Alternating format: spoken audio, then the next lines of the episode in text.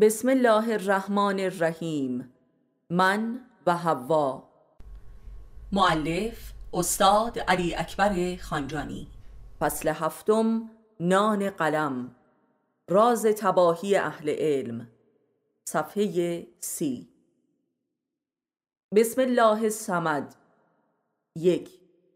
امام صادق میفرماید کسی که منظورش از طلب علم دنیا باشد بهرهش همان است. کسی که نقل کلام خدا و ما را وسیله معیشت قرار دهد بهرهش از علم همان معیشت است. عالمی که از علمش امرار معیشت می کند دین شما را تباه می کند برحذر باشید از علمایی که وارد دنیا و ریاست و حکومت شدند که دین شما را تباه کنند.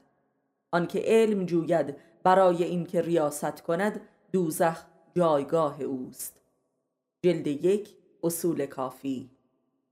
دو به گمانم با توجه به این سخن امام صادق درباره علما و معلمین و مربیان دینی و معنوی می‌توان به بخش عظیمی از علل تباهی دین و اخلاق و مفاسد جهان دانش و دانشجو و اساتید و روحانیان در عصر ما و خاص در جهان اسلام و دو صد چندان در کشور خودمان پی برد و دلیل این همه فساد و تبهکاری در جامعه اسلامی ما که یکی از علتهایش خود علما و اساتید هستند مخصوصا علمای دینی که از علم و تدریس و موعظه های خود ارتزاق می کنند و ریاست می کنند 3.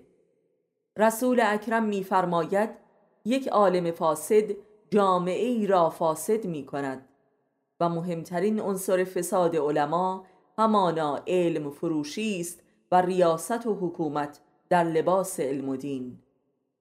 چهار.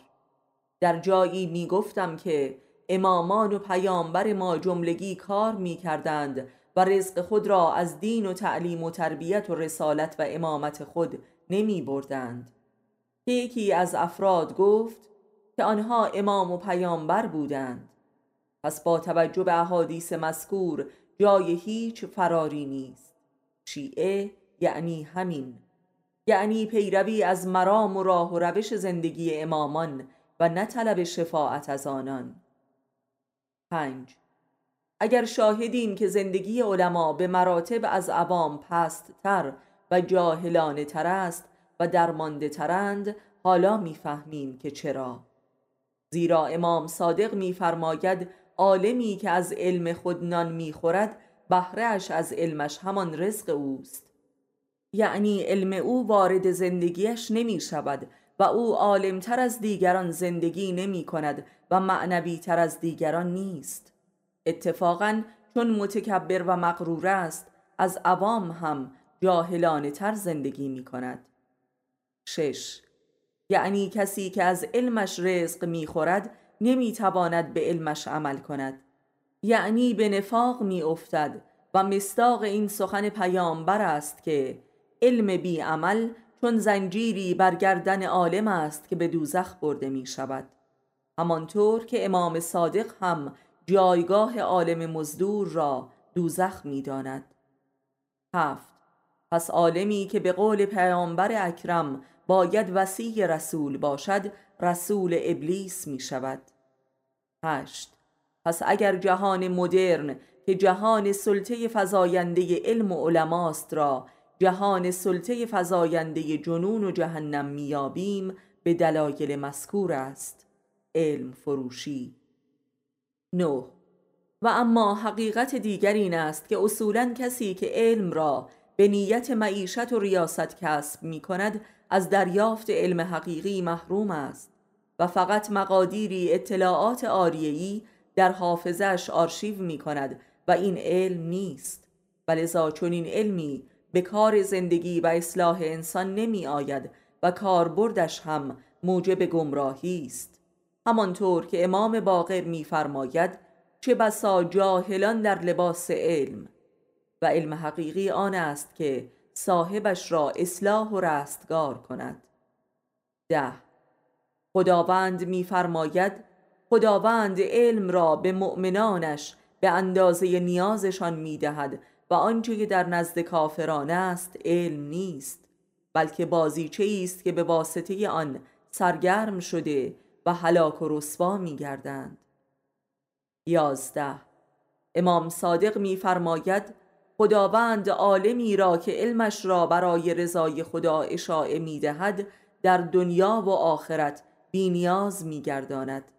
یعنی رزقش را می‌دهد در حد نیازش و البته نه در حد اشرافیت و عیاشی.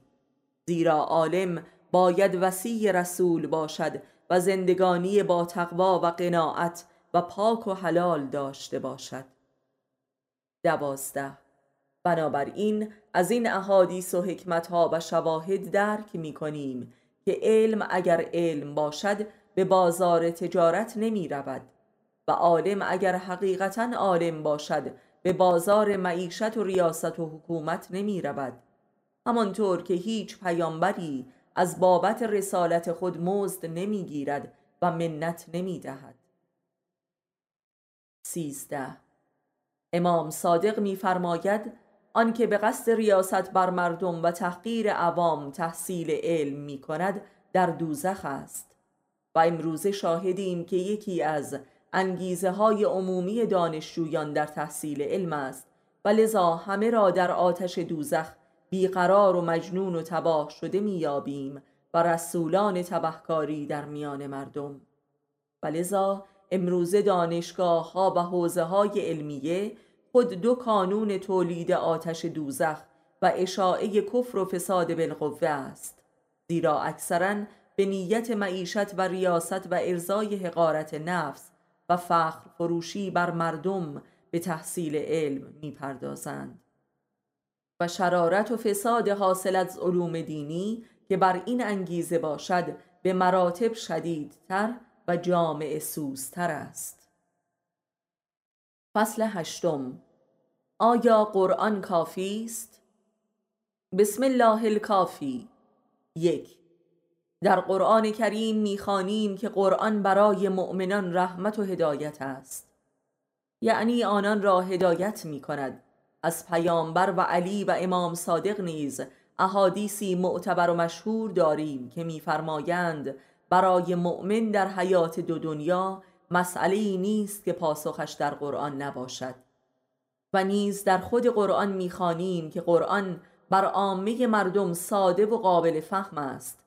یعنی نیازی به مفسر و تعبیلگر نیست و هر که سواد خواندن داشته باشد اگر اهل ایمان باشد راه نجات و هدایتش را مییابد دو با توجه به آیات و احادیث مذکور پس چه نیازی به پیروی از سنت و اطرت و امام و مرجع تقلید و غیره؟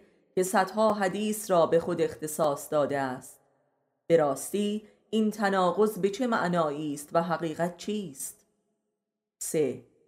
امروزه شاهدیم که در جامعه ما گروه کثیری از علما و مردم هستند که شدیداً بر این باورند که مردم عادی حتی حق فکر کردن در آیات قرآن را ندارند زیرا گمراه می شوند و جز روحانیون اعظم و اعلم حق تدبیر و تفکر و اقتباس از مفاهیم قرآنی را ندارند. این جریان چه می‌گوید و چگونه خودش را در قبال آن همه آیات قرآن توجیه می کند و آن همه احادیث؟ چهار. گذشته از این تناقضات می‌دانیم که امروزه دریایی از مسائل و موضوعات در زندگی بشر مدرن وجود دارد که بقایت پیچیده و حیرت آورند و کسی تکلیف خود را نمی‌داند و در عین حال هیچ خبر و اثری از این مسائل در قرآن نیست. هرچند در عهد رسول هم این مشکل وجود داشت. این چه معمایی است؟ پنج. برخی بر این باورند که خداوند درباره هر امری که سکوت کرده یا از امور و واجبات نبوده و یا اموری هستند که آدمی خود به واسطه عقل آنها را در میابد و برخی دیگر این امور مسکوت را در وظایف علما و امامان می‌دانند که برای مردم روشن کنند. شش. کفایت قرآن هم در خود قرآن و هم احادیث مربوط به مؤمنان است که در خود قرآن در صدها آیه تعریف شدهاند که چه ویژگی دارند که یکی از ویژگی آنها دریافت و ادراک قلبی روحی آنها از دین و اسلام است. یعنی دارای شعور باطنی و علم لدنی به درجات هستند و ارزشهای اخلاقی و باورهای دینی در آنان قلبی و ذاتی و خودی و خودجوش شده است. یعنی دین در آنان ریشه دوانیده است. این جماعت را قرآن به خودی خود در امر هدایت کفایت می کند و پاسخگوی دین و دنیای آنهاست. یعنی کسانی که خداوند در دلهایشان نوری قرار داده است که به واسطه آن نور معارف و حقایق آیات را درک می کنند از جمله ویژگی های مؤمنان در قرآن مطلقا امر سواد و تحصیلات بالا هم نیست. بنابراین صحبت از تعداد بسیار اندکی از مسلمانان است که خود یا از امامان تقوا و فضیلت و هدایت خلق هستند و یا خود دارای امام زندهی هستند که تحت شعاع نور هدایت او قرار دارند که مؤمنی برتر و اسلح است. هفت. خود قرآن میفرماید که این کتاب مؤمنان را هدایت می کند و کافران را گمراه می سازد و منافقان را هم رسوا می نماید و این خود سه نوع هدایت متفاوت و در خور انواع مسلمانان است. زیرا کسی که قرآن را می‌خواند به آن باوری دارد منتها یا مؤمن است یا مسلمان کافر است و یا مسلمان منافق. پس از اصطلاح مسلمان کافر حیرت نکنید این کلام قرآن است. یعنی مسلمانان نمازخان و متشرعی هم داریم که باطنا و قلبا کافر و منکرند و فقط مؤمنانند که دینشان قلبی و خودی شده است.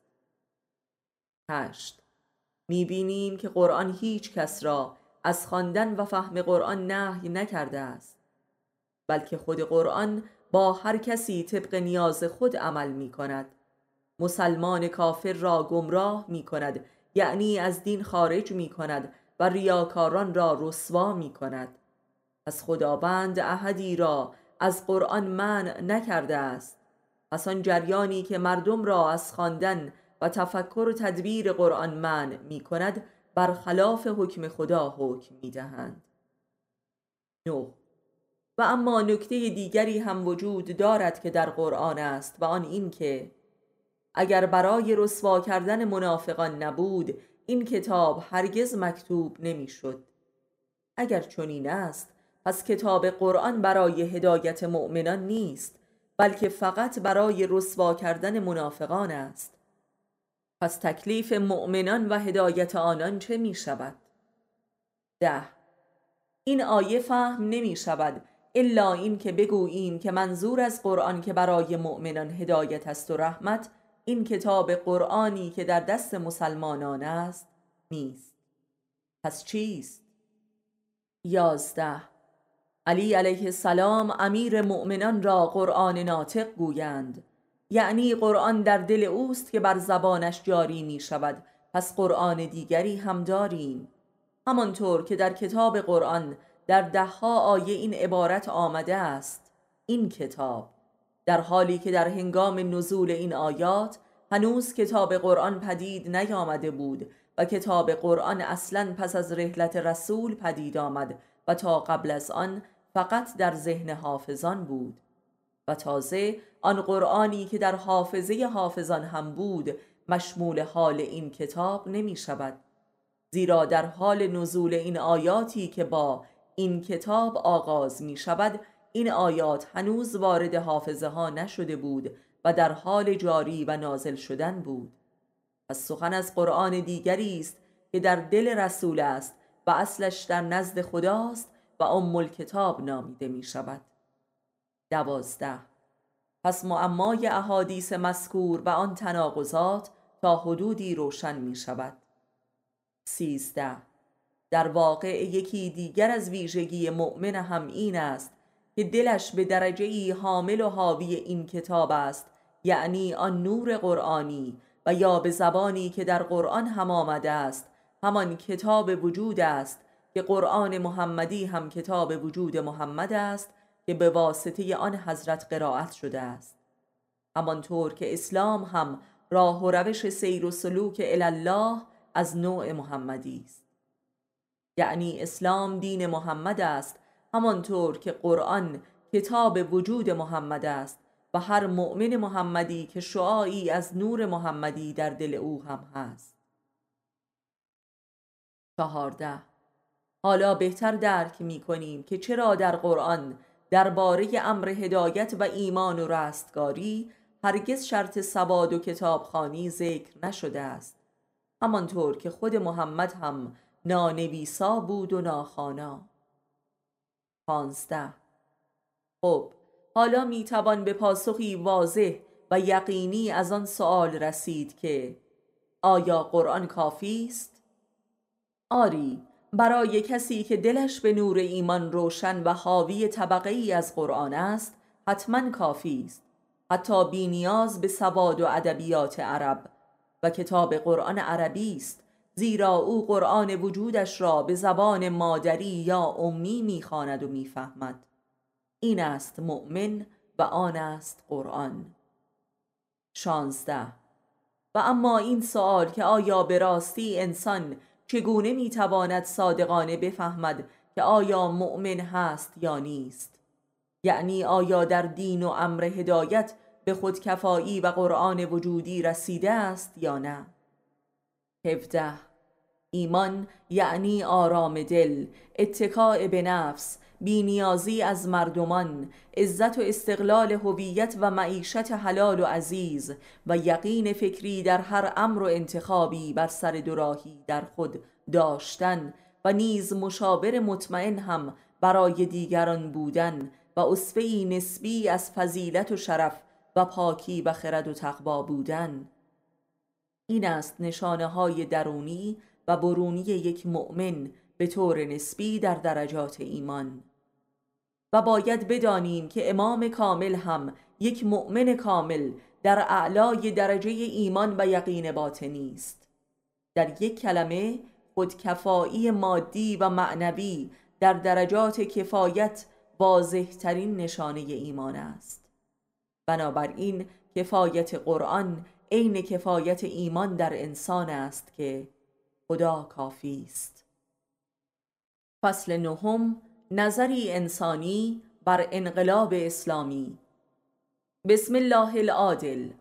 یک سی سال از پیروزی انقلاب اسلامی ایران می گذرد که اینک نه از دوستان مخلص و نه از دشمنان کامل انقلاب تقریبا دیگر اثری باقی نیست زیرا این دو علت معلولند. دو انقلاب خونین و خشمگین انقلاب تن جان است که به فریاد آمده است و ندای خود را به نزد خدا می‌برد. و لذا همه انقلاب های خونین الهی بودند در مردم هرچند به رهبری غیر الهی. زیرا هیچ کس به صرف آبادی دنیا و رفاه خود حاضر به فدا کردن جان نیست. پس همه انقلابات ذاتا دینی هستند و انقلاب غیر دینی نداریم سه انقلاب حاصل تنها و جانها و دلهای پاکی است که در عذاب و شکنجه قرار می‌گیرند. در سالهای آخر حکومت پهلوی در ایران لاعقل حدود صد هزار نفر شکنجه شدند.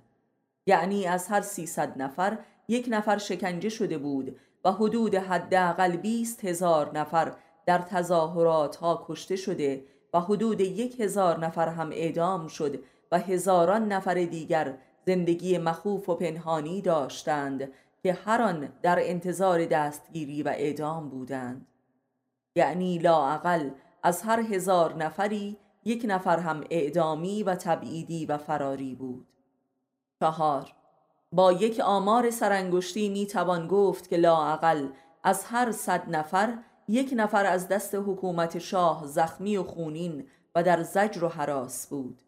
که هر یک از این افراد لاعقل یک خانواده پنج نفری را تحت تأثیر خود داشت و بدین ترتیب باید گفت که حداقل از هر سی نفر یک نفر از حکومت پهلوی نفرت داشت. حال اگر شخصیت های نافذ و مردمی را هم به این آمار بیفزاییم که برخی در مردم پرستیده می شدند و اینان یا شهید یا زندانی و تبعیدی و شکنجه دیده بودند.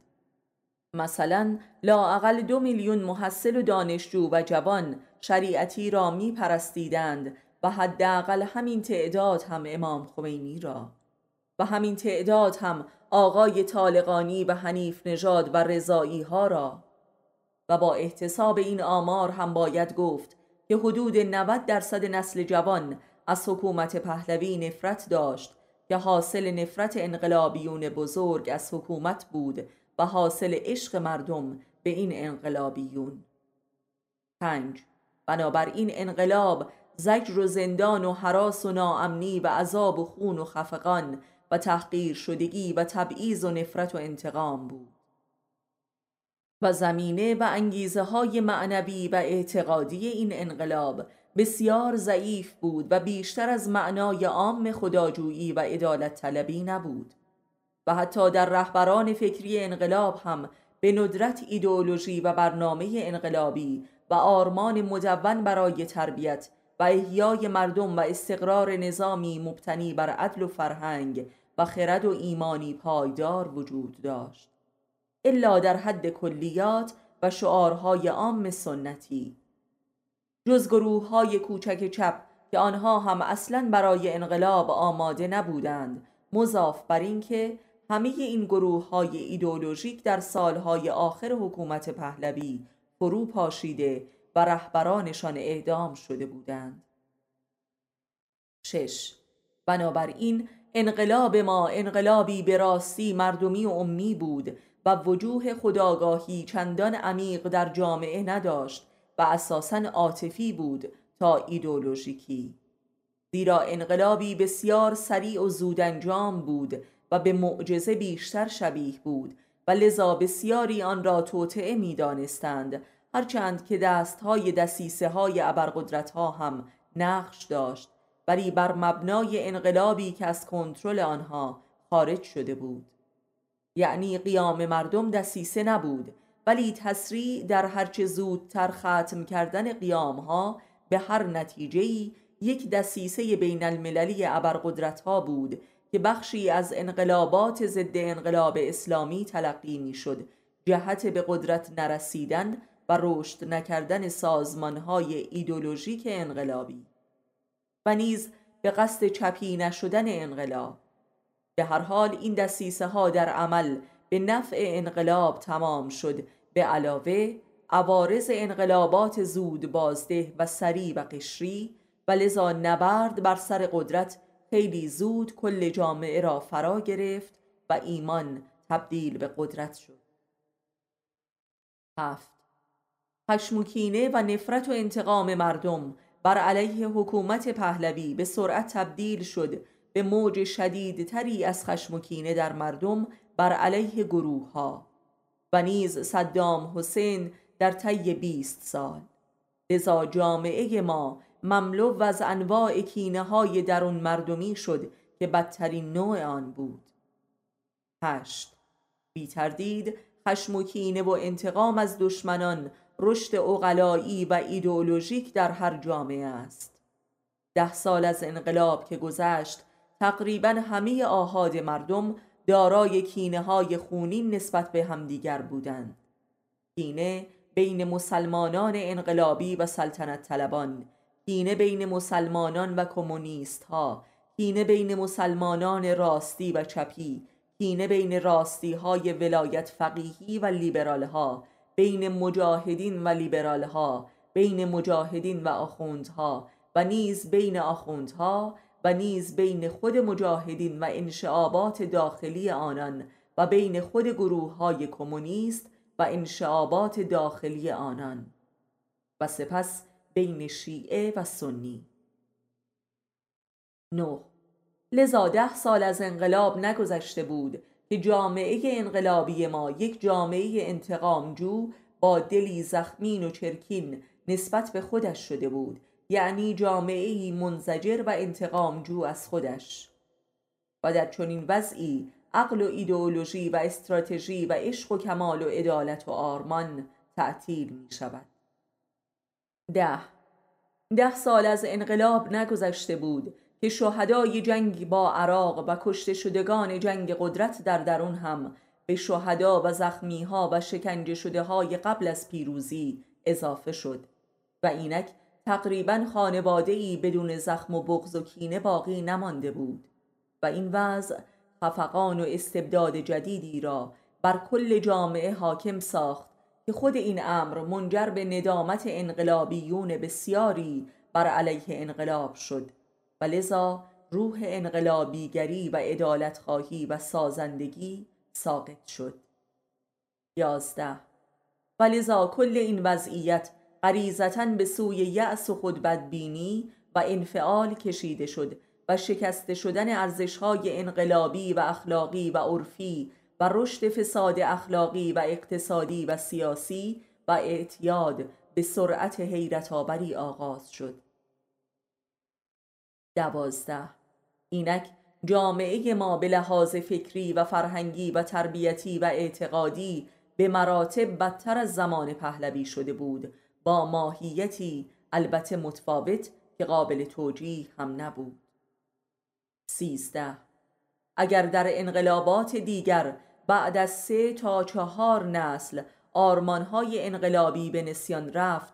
در کشور ما به دلایل مذکور در همان نسل اول چنین فاجعه ای رخ نمود و لذا اینک اکثر قریب به اتفاق انقلابیون اول انقلاب در صف مقدم ضد انقلاب به لحاظ ارزشی و اخلاقی قرار گرفته بودند. و بیست سال که گذشت به اعتراف خود ارگانهای انقلابی آمار بسیاری از مفاسد در کشور رکورد جهانی را شکسته بود. یعنی انقلابی ترین و اخلاقی ترین و فرهنگی ترین انقلاب عصر جدید جهان تبدیل به ضد انقلابی ترین و ضد ارزش ترین انقلابات شد. و لذا نظام هم برای حفظ خودش با مردم همسو شد و آرمانها را گام به گام زیر پا نهاد و تا آنجا که قانون اساسی هرگز امکان اجرایی شدن نیافت و قانون اساسی کشور ما مبدل به تعطیل ترین قوانین در جهان معاصر شد و این به معنای تعطیلی انقلاب است. چهارده. قانون اساسی انقلاب ما مترقی ترین و معتدل ترین و زیباترین و خردمندانه ترین و اخلاقی ترین قانون اساسی در جهان است ولی فقط بر روی کاغذ. پانزده. آیا می‌شد که غیر از این شود؟ آری و نه. آری اگر مردم و رهبران خردمندتر و مؤمنتر می بودند نه زیرا نبودند و همین بودند که بودند. شانزده. آنچه که انقلاب ما را پیروز کرد انفجار عواطف نفرت انگیز بر علیه حکومت پهلوی بود و آنچه که سرنوشت بعد انقلاب را رقم زد نیز موج شدیدتر انفجارات عاطفی نفرت انگیزتر در درون مردم بر علیه یکدیگر بود. حتی قانون اساسی ما هم در شرایطی نفرت انگیز و کاملا عاطفی نوشته شد و بسیار عجولانه. 17 حقیقت این است که انقلاب ما ایدئولوگ نداشت. فقط سخنران و واعظان آتشین داشت که بسته به حوادث روز حرف می‌زدند و تصمیم می گرفتند و هر روز حرفی نو به میدان می آمد. جامعه انقلابی ما یکی دو ایدئولوگ انقلابی اسلامی داشت که یکی یک سال قبل از پیروزی انقلاب از دنیا رفت و دیگری هم یک سال بعد از پیروزی شریعتی و طالقانی اگر این دو زنده میماندند سرنوشت جامعه انقلابی به کلی دگر می‌شد آیا این کار خدا نبود؟ هجده چرا خدا نخواست؟ اگر این دو میماندند سرنوشت جامعه ایرانی و جامعه اسلامی و بلکه جهانی هم اینک در جایی قرار داشت که قطب مقابل امپریالیزم بود و بر آستانه یک انقلاب جهانی به رهبری ایران که دو سوم کشورهای جهان را در پشت جبهه خود می داشت 19 چرا خدا نخواست؟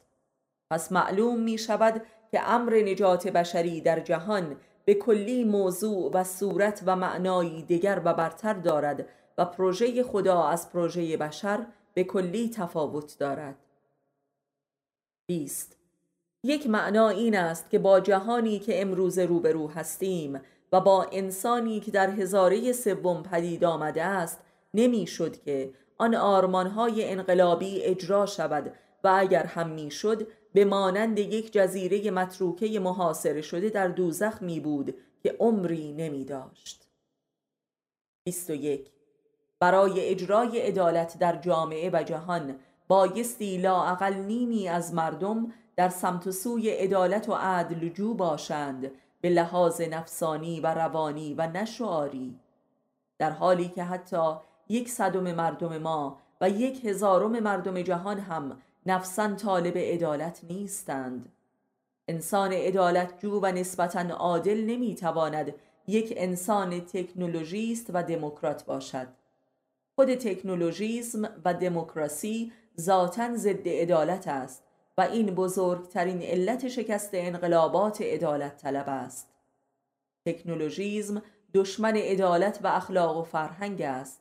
دموکراسی دشمن دین و معنویت و شرافت انسان است. 22 پلپوت در کامبوج که دارای فرهنگی ایرانی شیعی بود به این حقیقت آگاه بود و او به راستی خردمندترین انقلابی تاریخ معاصر جهان است.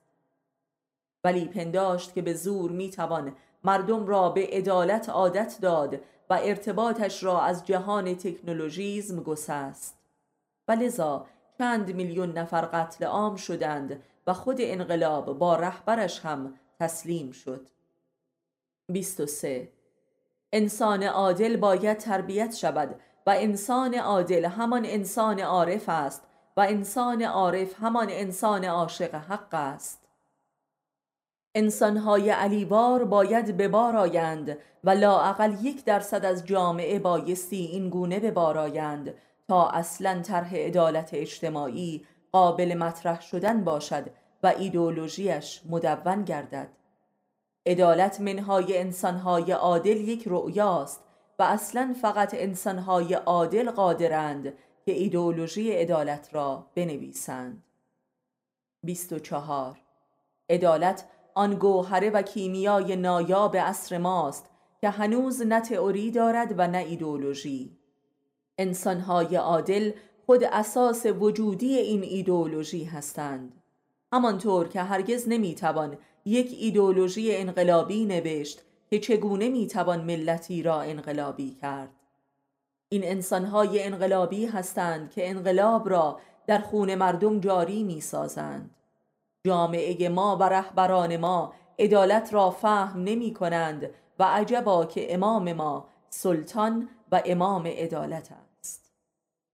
25 آیا در هیچ کتابی در کشور ما سراغ دارید که عدالت را به گونه علی تعریف و شرح نماید و مصادیق اجتماعی آن را نشان دهد عدالت علوی را که به معنای قرار دادن هر چیز و هر کسی بر جای خودش است. 26 پس اول باید انسانهایی به بار آورد و نسلی را تربیت کرد که بخواهند بر جای خودشان بنشینند و خودشان شوند و این مستلزم یک تعلیم و تربیت عرفانی است. 27 یک جامعه عادل بایستی رهبرانی عارف داشته باشد و البته نه شاعر. عرفای ما همه شاعرند و شاعر عارف نیست همانطور که علی نبود.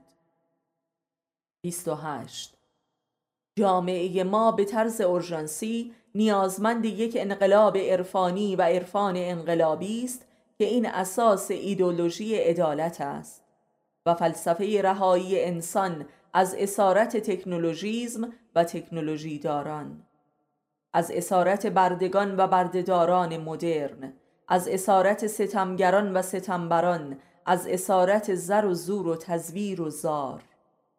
29 انقلاب ما به هیچ وجه نمی توانست به طور کلی و اساسی و بلند مدت غیر از این عاقبتی که اکنون دارد داشته باشد. حتی اگر شریعتی و طالقانی زنده بودند جامعه روشنفکری ما باید شریعتی وار باشد و جامعه روحانیت ما باید طالقانی وار و محمد تقی شریعتی وار باشد تا امکان تحقق عدالت و رهایی روح انسان باشد. تا هر انسانی خودش باشد نه دیگری و دیگر خار و دیگر باز و دیگر کش. انسان چون انسان شد از اسارت ابزار آدم نوا و دیو ابزاری و ابزار آدم خار نجات یافته است. سی. تکنولوژیزم و دموکراسی بین بوش و اوباما انتخاب دیگری ندارد و همواره باید حسرت کفندزد پارسایی را داشته باشد. امروزه ابزار سالاری و مردم سالاری امری واحد است و آن دیو سالاری و ستم سالاری است. سی و یک. موج دوم انقلابات بر روی زمین انقلابات عرفانی خواهد بود که ما خود را برایش آماده می کنیم و الفبایش را هجی می کنیم. سی و دو. کمترین کاری که نظام ما باید بکند که اگر نکند در خودش می شکند این است که لاعقل راه رشد و خیزش های عرفانی را بر مردم نبندد و این خیزش روح را درک و تحمل کند. این همان روحی است که عدالت و ناجی عدالت را درک می کند هرچند که نخستین خیزش های عرفانی سراسر توأم با استفراغ است که نظام ما باید آن را از دامن جامعه تمیز کند و نه اینکه دهانهای در حال استفراغ را ببندد تا دچار اسهال شود که به مراتب متعفنتر است. فصل دهم وفای رابطه. بسم الله الوافی. یک آنچه راست است مفهوم است و آنچه دروغ است مجهول و گنگ. دو زیبا هرگز بزک نکند و زشت را بی بزک نبینی. سه. آنکه به ناگاه رفت و باز نگشت دزد بود. چهار. دروغگو آنگاه که راست می‌گوید رسوا می شود پنج آنکه شبیه تو می شود خسم تو می شود پس مخواه مردمان را که همسان تو باشند. شش. در همسانی ادابت است و در تضاد محبت. هفت. عاشق نمی شوی الا خسم خیش را پس به خسم خیش وفا کن. هشت. آنی که با تو راز می‌گوید اگر مرید نشود می‌تواند قاتل تو باشد. نه. آنکه نیکی های خود انکار می کند قصد شرارت دارد تحت لوای صداقت و تواضع. ده. میزان تعهد و جدیت و وفای آدمی به خودش در تعهداتش و وفایش در رابطه با دیگران به محک می‌خورد. آنکه به دیگران خیانت می کند به خودش خائنتر است. یازده. وفای به دیگران منجر به خودکفایی و بینیازی از دیگران می شود دوازده. آنکه به دیگران خیانت می کند و هیچ تعهدی ندارد مستمرن به مردم وابسته تر و دریوزه تر می شود سیزده. همه بیوفایان نهایتا نجات خود را در نزد با وفایانی می بینند که روزی به آنان خیانت کرده بودند ولی توان رجوع به آنان را ندارند و این قایت عذاب بیوفایان و خائنان است. چهارده.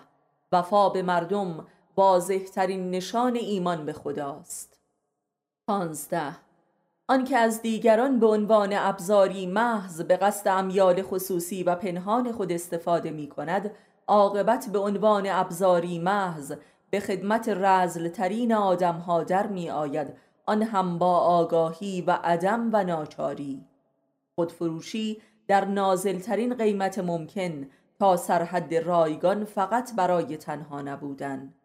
و این عذاب استفاده ابزاری از دیگران است. زیرا آدمی در دوستی رفع تنهایی می کند و دوستی با رزلترین آدم ها بدترین عذاب هاست شانزده. کسی که دیگران را ابزار نیازهای خود می‌داند کل حیات و هستی خودش را هم فقط ابزار بلحبسی ها و نیازهای دمدمی خود می بیند. یعنی کمترین باوری به حیات اخروی و جاوید ندارد. پس بیوفایی اوریانترین صورت کفر بشر است.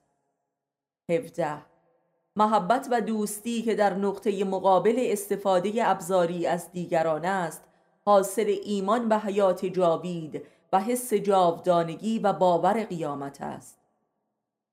و اگر در هر جامعه روابط جملگی ابزاری است دال بر کفر حاکم بر فرهنگ آن جامعه است.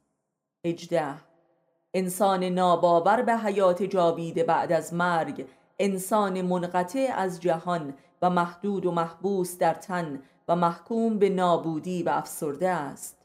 و لذا مستمرن محتاج هیجان و تحرک کاذب و جنب و جوش های تصنعی و مستی و رقاصی و ماجراجویی و فحاشی و تشنج و ترور و توحش است.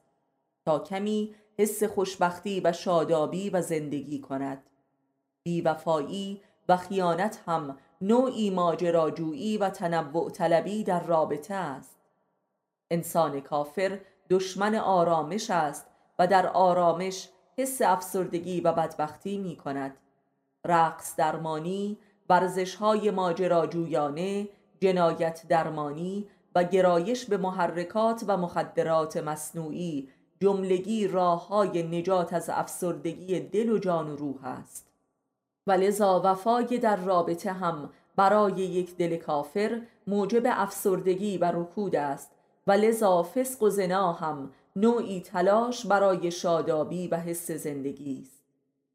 حتی آدم کشی نیز تلاشی در همین جهت است و لذا ترور و جنگ افروزی و تشنج آفرینی در جهان نیز در ادامه تنازع بقای حیات کافرانه است که تماما حاصلی جز خیانت و جنایت بر علیه بشریت ندارد و درست به همین دلیل بیش از همه شعار حقوق بشر را بر سردر نظام های خود آویختند تا کسی به آنان شک نکند.